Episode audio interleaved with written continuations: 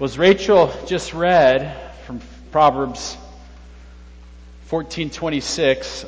Uh, it's a great truth that we're looking at this morning. You may want to bring the volume down just a little bit. It feels a little, little hot. Uh, in the fear of the Lord, one has strong confidence, and his children will have a refuge. I'm going to state the obvious, I think. Uh, in a lot of ways today. Not really going to talk about things that we haven't in different contexts talked about in the marriage study or some of the retreats. Um, but I do hope that God helps us today take a step further in our devotion to Christ. And uh, if you'll just allow me on Father's Day to speak to the men, uh, I am gonna I am gonna talk to you guys a lot today, but I want you to know that uh, these things are applicable to each of us.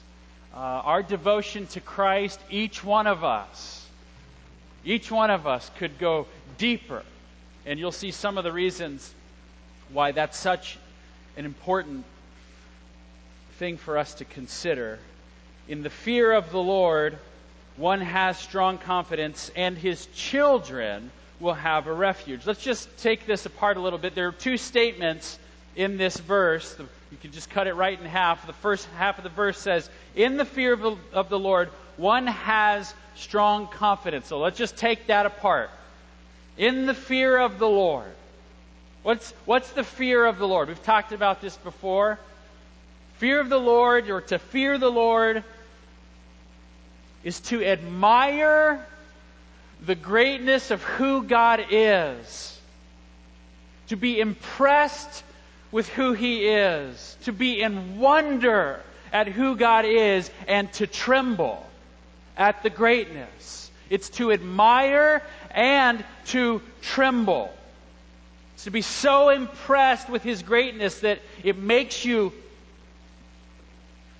gulp and I hesitate to, make, to, to give examples or, or to try to illustrate it or to compare it to something because no matter what I do, these examples will not leave us gulping hard enough.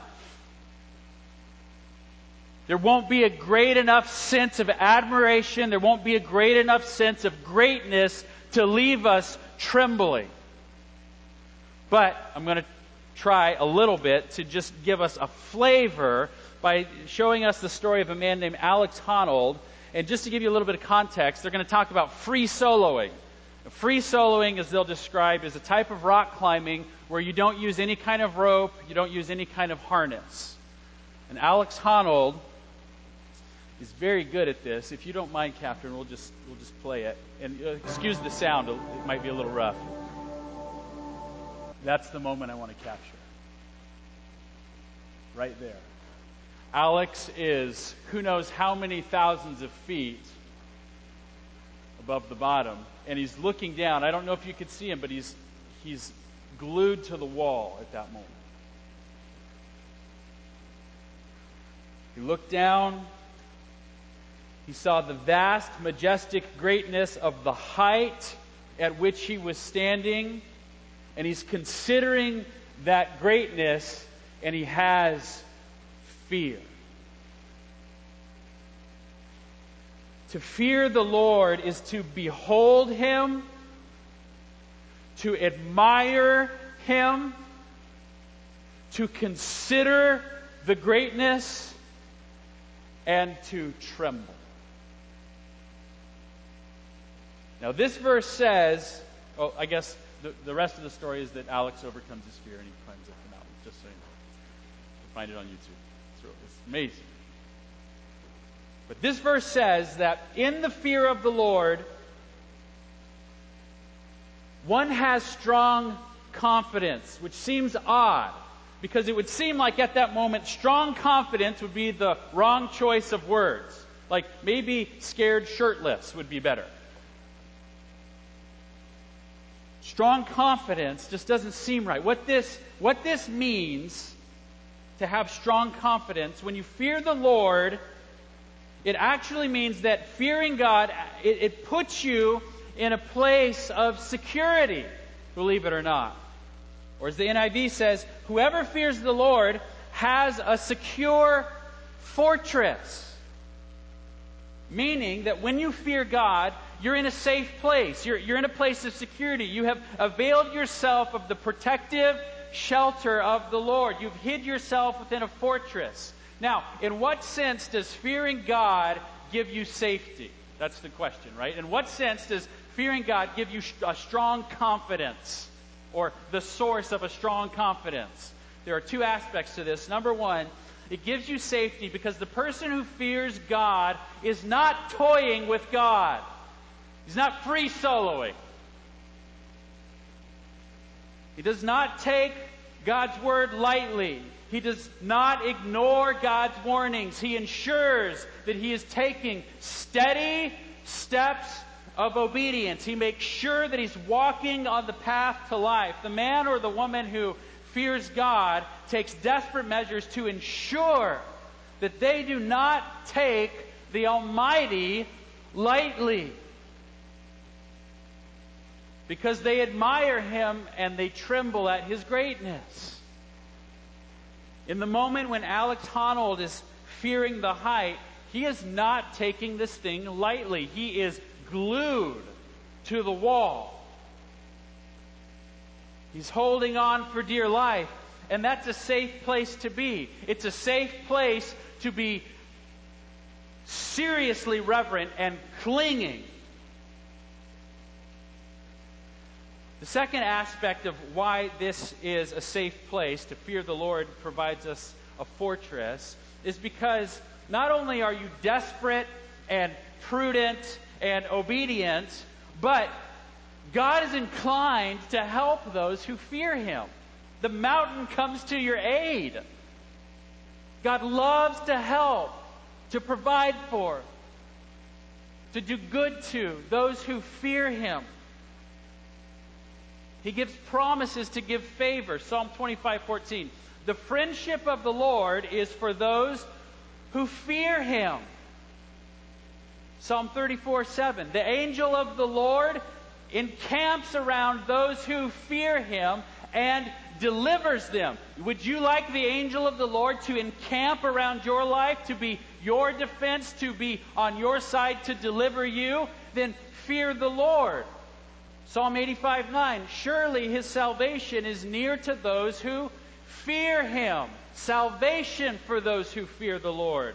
He provides food for those who fear him, provision for those who fear the Lord. Psalm 111:5.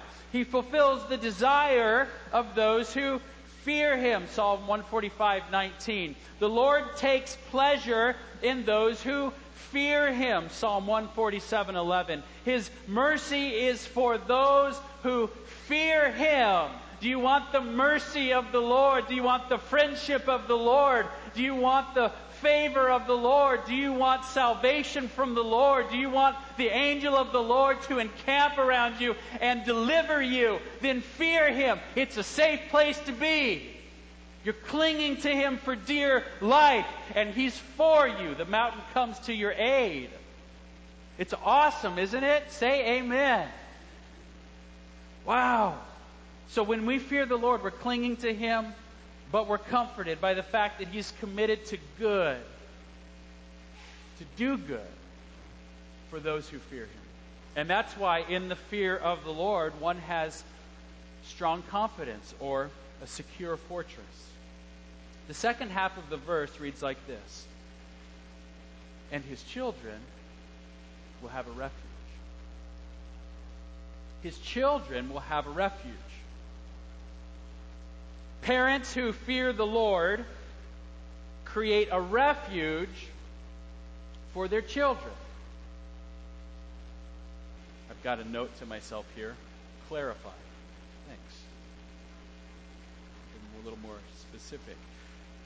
When a parent fears God, it creates a refuge for the children. It, creates an, an, an environment in which the child now has the possibility of coming into the shelter that's being provided by dad and mom. The, the, the, children have a refuge because of what dad and mom are doing. Now, there are two principles that I want to pull out of this. And the first one is this water flows downhill. Water flows downhill. And what I'm talking about here just simply is influence. What we say, what we do, who we are, powerfully impacts our children. When mom and dad fear the Lord, their influence flows downstream into the lives of their children. And I'm going to talk to dads specifically. Dads who fear the Lord are pouring influence into the lives of their children. And, and you should just know because I'm going to go I'm going to go to the fathers here pretty much for the rest of the time. But you should know that this verse doesn't say dads, to be fair we could just say that this verse is saying a person's choices flow downstream to their children. So, ladies, don't be offended if I am not talking to you uh, directly, but there are a lot of indirect applications here. Since this is Father's Day, I'm going to zero in on the dads. Fathers, what we do, what we believe, what we say, who we are, powerfully impacts our children. Powerfully. It doesn't mean that we are the cause of our children's righteousness or the cause of our children's sin. We don't cause other people to sin. But it is fair to say that we can set our children up for success uh, and we can set them up for failure. We can provide them the groundwork that leads to godly blessing in their lives. We can give them instruction and modeling and protection and provision. Saul, I'm sorry, Proverbs 20 verse 7. The righteous who walks in his integrity, blessed are his children after him. Blessed are his children. Because dad walks in integrity. He's a righteous man who fears the Lord. We can bring our children up in the ways of the Lord. Dad, you have incredible influence on your kids. And you can bestow upon them a refuge.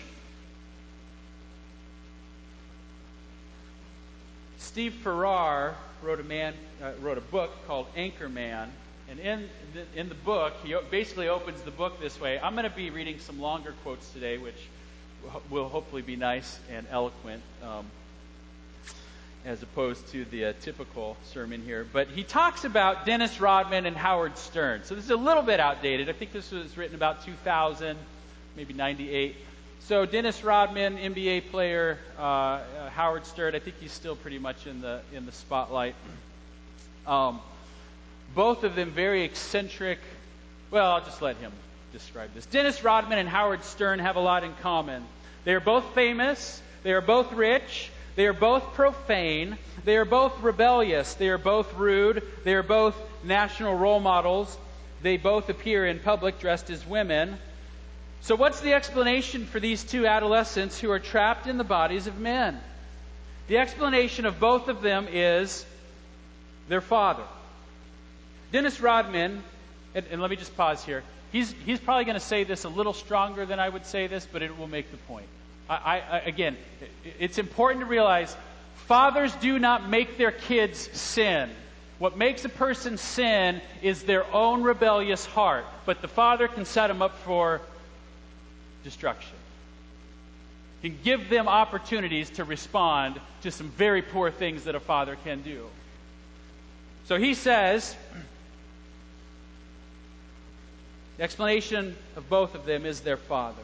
Dennis Rodman has not seen his father in 30 years. His father now lives in the Philippines and has two wives. By those two wives, he has 15 children.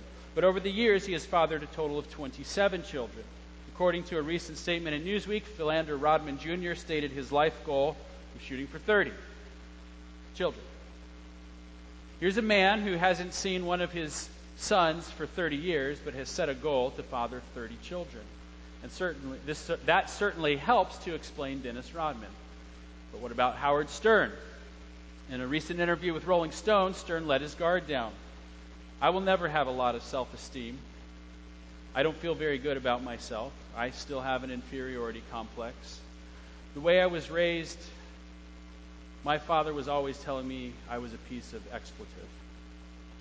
I think I'll go to my grave not feeling very positive about myself or that I'm very, very special. My mother used to tell me how special I was. Every time I hear my mother's voice going, You're the most special little boy in the world, I hear my father going, You expletive, expletive, you are nothing but a piece of expletive.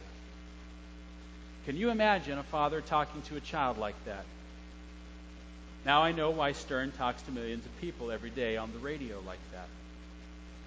Farrar continues. Why did Howard Stern's father talk to him like that?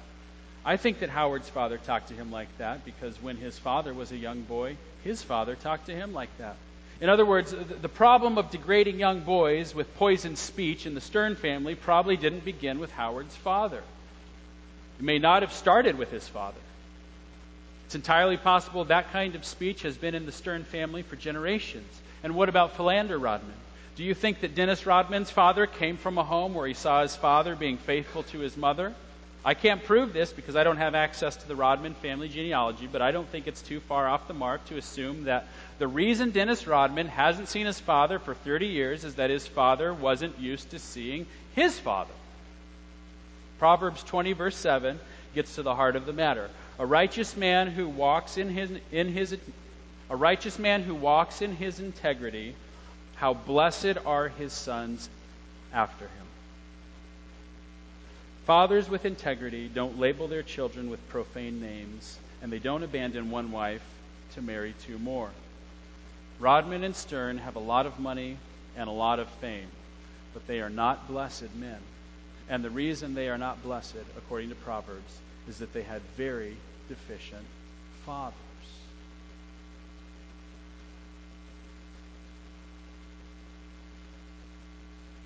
Dennis Rodman and Howard Stern are responsible for their own behavior.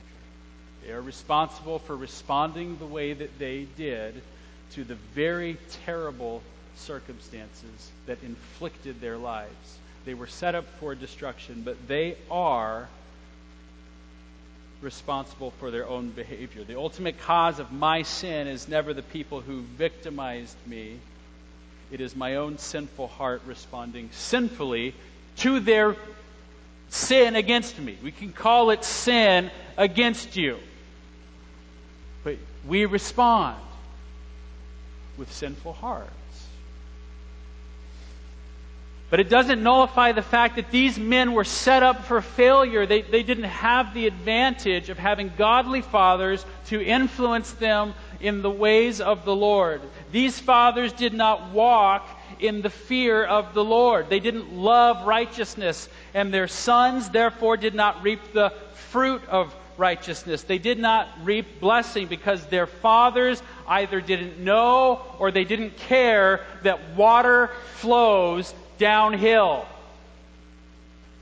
They didn't tremble before God at the awesome responsibility that they had to influence their children. In the year 2000, Switzerland's Federal Statistical Office published the results of a study in which they asked this question Does a person's religion carry through to the next generation, and why or why not? It's a national study. I guess in Switzerland you have to report your religious information on a lot of stuff. So it's a federal study.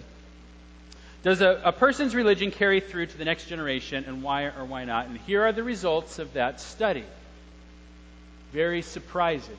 Actually, I, I, I don't find them all that surprising. Maybe you, maybe you won't either. In families where both the father and the mother are regular attendees of a church, dad regularly attends, mom regularly attends. 33% of their children ended up becoming a regular churchgoer. One in three children. In families where the father attends regularly, but the wife is non practicing, doesn't even go to church, 44% of the children become regular church attenders. It's The number actually went up. It's almost one out of every two. If the mother, why, what would explain that? I, I don't want to go into, into it. When, when kids see dad with a passion, stick with the passion in the face of opposition, they like that. If the mother attends regularly, but the father is non practicing, 2%, one out of every 50 kids, ended up being a regular church attender when they grew up. Now, when these stats and some additional ones that were all part of the, the, the, larger study, when these were all put together, here's the conclusion of the matter according to Touchstone Magazine. Quote, in short, if a father does not go to church, no matter how faithful his wife's devotion, only one child in 50 will become a regular worshiper. If a father does go regularly, regardless of the practice of the mother, between two thirds and three quarters of their children will become churchgoers, either regular or irregular churchgoers. If a father goes but irregularly to church, regardless of his wife's devotion, between a half and two thirds of their offspring will find themselves coming to church regularly or occasionally. Now, the point here is not to discourage moms. There are other statistics that we will use for another sermon on Mother's Day, perhaps. The point here is that church going dads tend to produce church going kids. At least according to this study. Why? Because water flows downhill. And dad, you produce a lot of water in your family. Which brings me to the second principle that I want to talk about. God intends for you to provide a heritage of God fearing safety for your kids. In the fear of the Lord, one has strong confidence, and his children will have a refuge. Now, those stats are very interesting, but this verse doesn't talk about the man who goes to church. It talks about the man who fears the Lord, and there's a difference a lot of times, right? This verse doesn't say his children will become a church going statistic. It says that his children will have a refuge. Fathers, fear the Lord and give your children a refuge. They too will tend to follow your lead and fear the Lord themselves. They too can avail themselves of the secure fortress of the Lord as they watch Daddy and follow in his footsteps. He's a man who fears God. Let me paint this for you. Actually, I'll let Steve Farrar paint it for you. And I'm going to quote a, a, a long section here again in just a minute. But before I do, let me set it up with Deuteronomy chapter 6. Moses is about to lead the Israelites into the promised land preparing them to cross over. And before they go in, he wants them to make sure that they are deeply committing themselves to the Word of God. That they are deeply committing themselves to the covenant that has been revealed to them at Sinai, the law that God had given Israel. And he has special instructions for the fathers because God has a strategy for ensuring the health of this nation. And it's a strategy for ensuring Israel's longevity in the land. Deuteronomy chapter 6, starting in verse 1, goes like this Now, this is the commandment, the statutes, and the rules that the Lord your God commanded me, Moses, to teach you. That you may do them in the land to which you are going over, to possess it, that you may fear the Lord, your God, you, and your son and your son's son by keeping all his statutes and his commandments, which I command you all the days of your life, and that you may and that your days may be long. Hear therefore, O Israel, and be careful to do them, that it may go well with you, and that you may multiply greatly, as the Lord, the God of your fathers, has promised you, in a land flowing with milk and honey.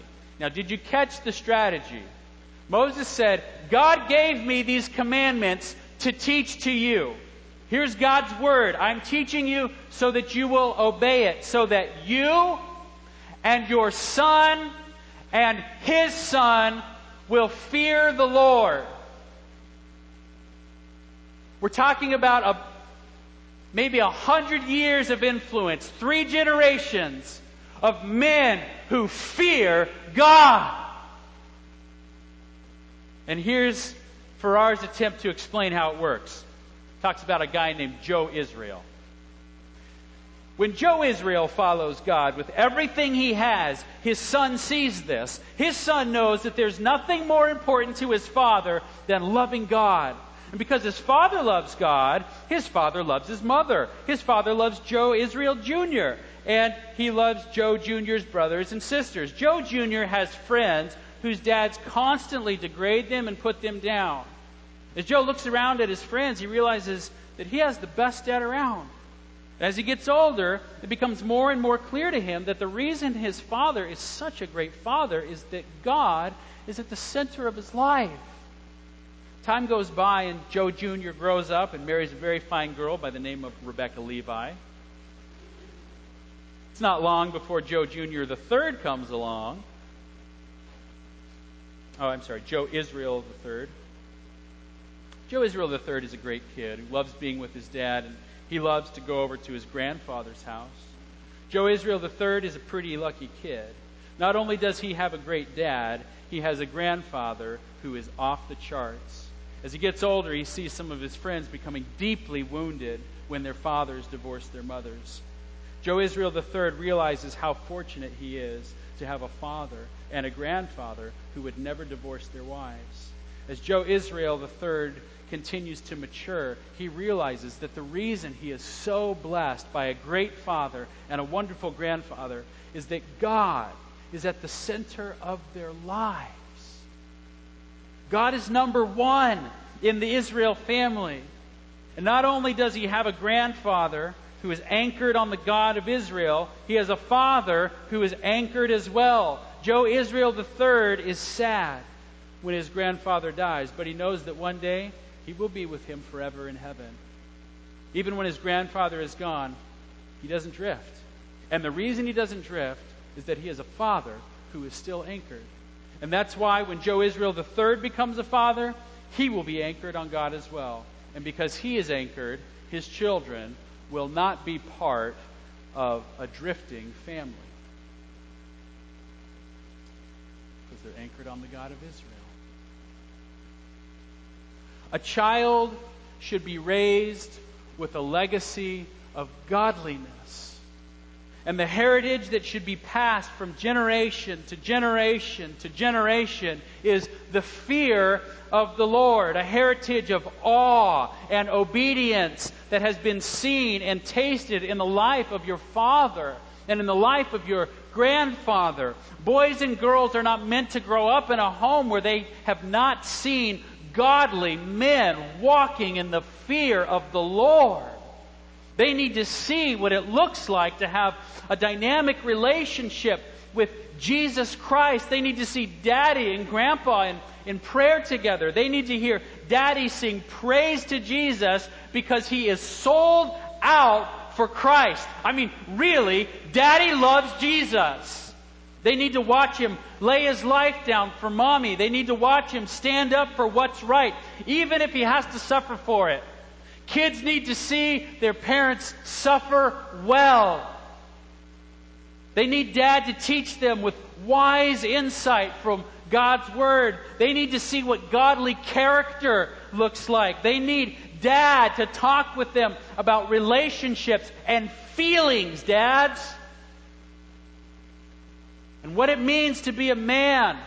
What it means to be a woman of God.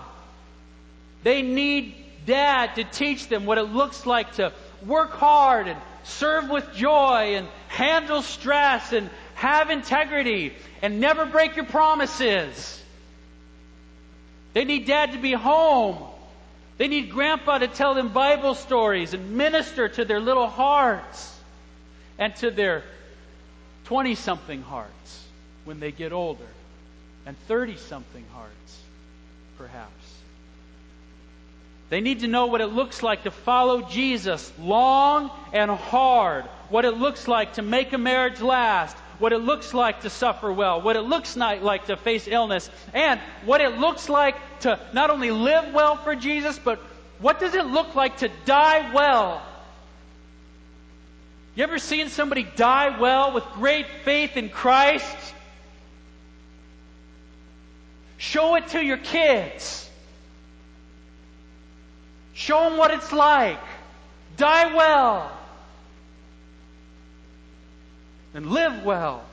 Where else are they going to learn? They need to grow up in an environment that soaks them with a fountain of the fear of the Lord so they don't have to figure this out on their own.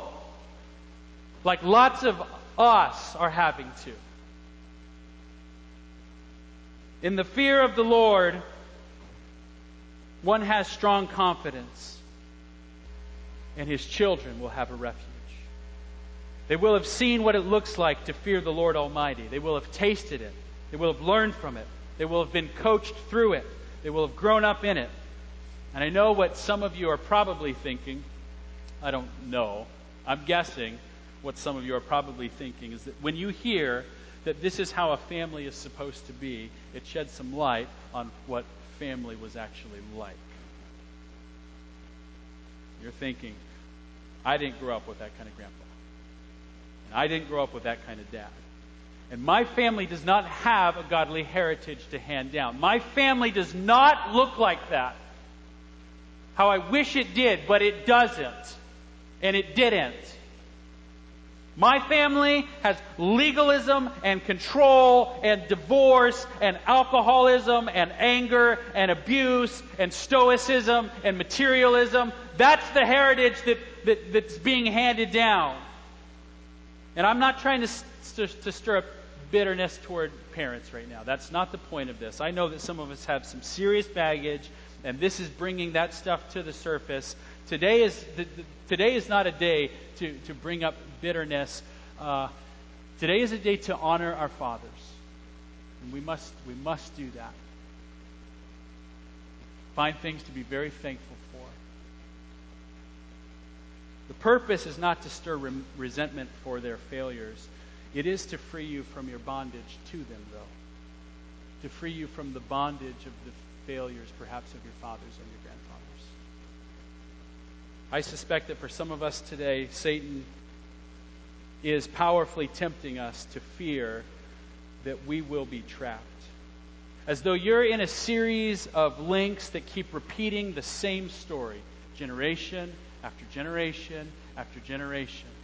You're just afraid that you're just the next link in the chain. I don't care whether you're single whether you're a father, whether you're a grandfather, whether your dad was controlling or violent or weak or distant, you need to know that because of the gospel of Jesus Christ, you do not have to be the next link in a rusty chain of godless, half hearted men who leave no refuge for their children or for their grandchildren. And because of the gospel, you, brother, you, you can start right now and be the man of God that He has called you to be the rest of your days. I don't care if you have screwed it up all the way until this morning before you walked in the doors of this church. You can start it over because of the gospel. You can be the first link in a new chain. Hey, you can anchor a new heritage, bro. You can do it because God is awesome. Not because you're awesome, but because God is awesome, because the gospel is awesome, because the forgiveness is full, because the power of the Holy Spirit gives strength to weaklings like you and me.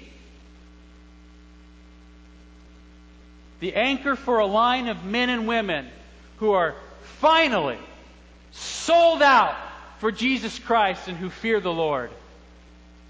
How long has your family waited for this moment for you to step up and be sold out for Christ?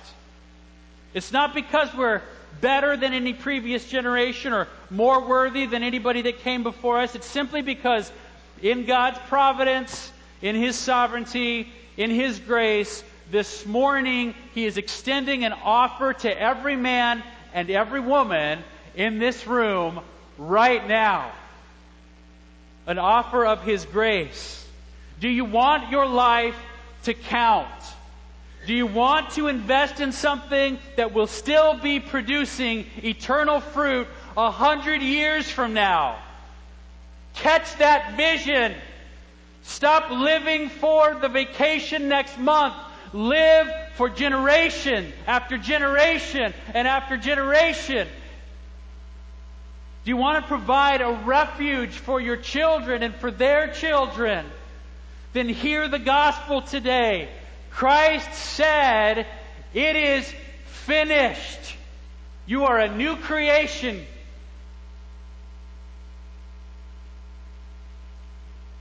Surrender your life. Fully surrender your life. Guys, there are some of us who are living a half hearted, lukewarm Christian life. There are. You might produce churchgoers. But do you want to provide a refuge for your kids? Surrender your life. Fear the Lord. Be sold out for Christ. Be a new creation. Live for Christ's agenda. Live under God's word.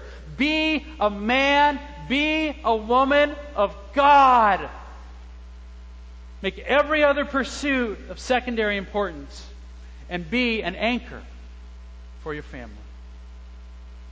Amen? Let's pray. Lord, we thank you for our fathers and for our grandfathers, many of whom have left us a heritage. We thank you for that. Many of us can't say that, but we thank you for them as well, Lord. Thank you for the gift of life. Thank you for creating us and bringing us to this moment, even right now, where you give us the opportunity to anchor a new generation. Would you, for the sake of your glory, cause the, the men in particular, but both the husbands and the wives in this room, to be the fountainhead of the fear of the Lord I pray that this message, Lord, would bring a hundred years of influence or more. 200 years of influence, Lord, of godliness.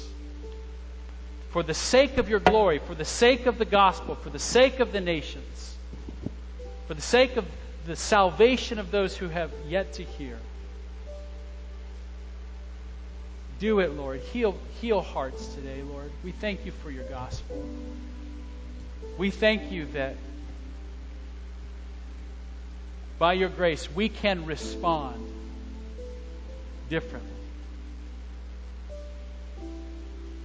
We thank you for your mercy that washes us clean. Even from the, the cruel words or the half hearted devotion that we've seen in our own life this last week, or maybe even this morning. Right now, Lord, cleanse us. Remind us that the, that the nails pierced Christ for that sin, and it is finished. You are sufficient for the weak man. Like me, like us. You are sufficient, Lord. Our only boast is you. And we pray these things in Christ's name.